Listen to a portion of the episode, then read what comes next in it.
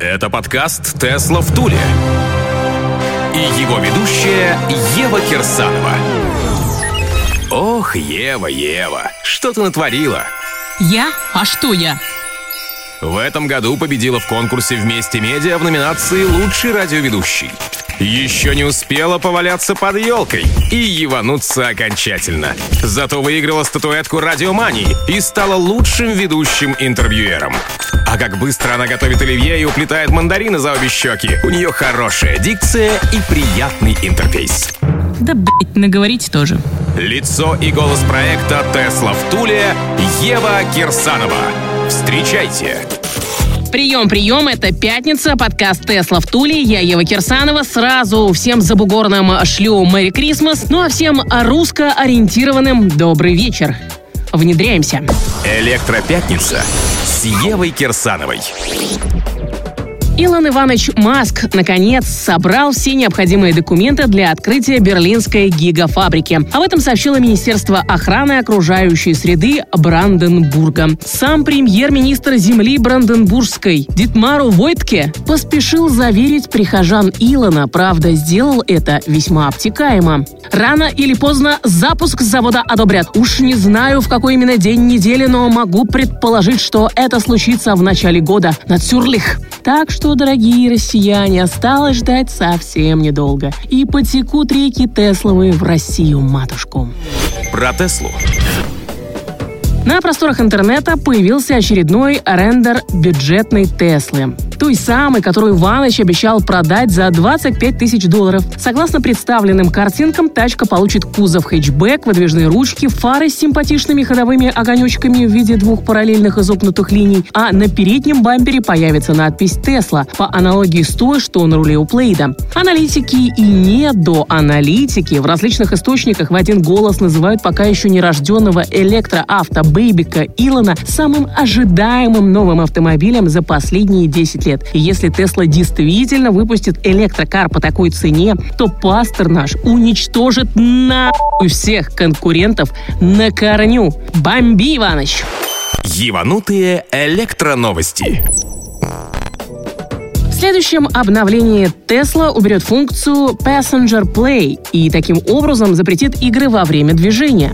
А все почему? А все просто, блядь. Голь на выдумке сильна. Водители стали играть во время движения, нажимая кнопку «Я пассажир», таким образом обманув формальную защиту от дурака. А особо одаренные пошли еще дальше, настучали на Иваныча в Национальную администрацию безопасности дорожного движения, утверждая, что игровой функционал отвлекает водителя, повышает риск аварий и реально угрожает безопасности дорожного движения. Контора, и ее вдышла, радостно потерла свои ручонки и начала официальное расследование. Теперь чиновникам предстоит проверить более чем 580 тысяч автомобилей. Хотя, Иваныч, может, я что-то не догоняю? Разве ты не можешь тупо прислать в эти 580 тысяч тачек новое обновление без этой функции, и тогда проверять чинушам будет просто нечего? Переобуваемся на электро. Концерн General Motors удивил. Угу. Старперы представили необычную стратегию, суть которой сводится к электрификации не только своих тачек, но и других авто других производителей. А кроме того, электрические компоненты GM могут применяться в старых автомобилях, коммерческих грузовиках, лодках и в спецтранспорте. По мнению производителя, такой подход позволит расширить охват клиентов и обеспечит не только рост продаж, но и формирование новых бизнес-моделей. По оценкам GM-овцев, общий объем рынка электрических компонентов может достичь 20 миллиардов долларов США к 2030 году, так как все больше компаний хочет электрифицировать свою технику. Мужики, у меня спецзаказ для вас. Сделайте кит-комплект для «Жигулей», а? На копейки, шестеры, восьмеры. Да мы тут с вашими компонентами всю нашу глубинушку электрифицируем в два счета. Das ist fantastisch.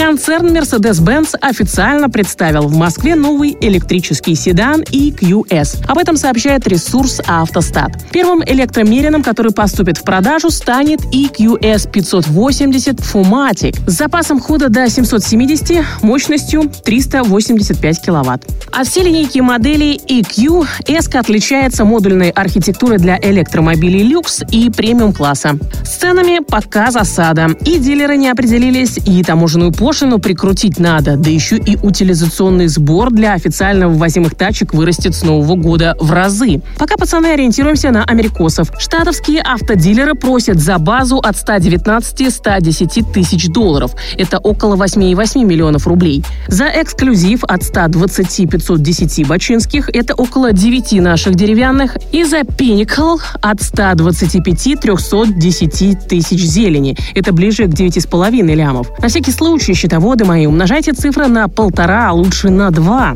Расходы на государство большие, а еще и нашим бедным дилерам надо как-то заработать на электротачках.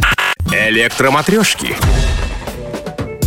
Переходим к электрородине. Яндекс заправки подключили первые зарядные станции для электромобилей. Пока установлены, введены в эксплуатацию и добавлены в приложение 6 зарядок, произведенных российской компанией «Реват» с программным обеспечением Яндекса. Расположены они на парковке Даниловского рынка в Москве. Новостные ленты, конечно же, деликатно умолчали про мощность станции, но я вам, электрожаждущий, расскажу по секрету. Все шесть штук красивеньких брендированных Яндекс-станций медленные. Slowly, slowly, very slowly. Так что такой вариант пока подойдет или для местных жителей на ночь, или для сотрудников Даниловского рынка, ну или если по какой-то причине кому-то приспичит потратить несколько часов погулять в Москве. В целом же отличное начало и очевидно, что Яндекс станет крупным оператором зарядных станций в России. Про Тесла акции.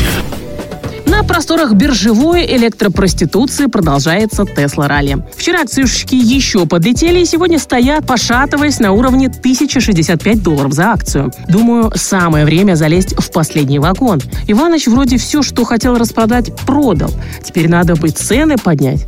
Что скажете, прихожане? Новогодняя Кирсанова. На этом все. Классных выходных. Это подкаст «Тесла в Туле» Ева Кирсанова.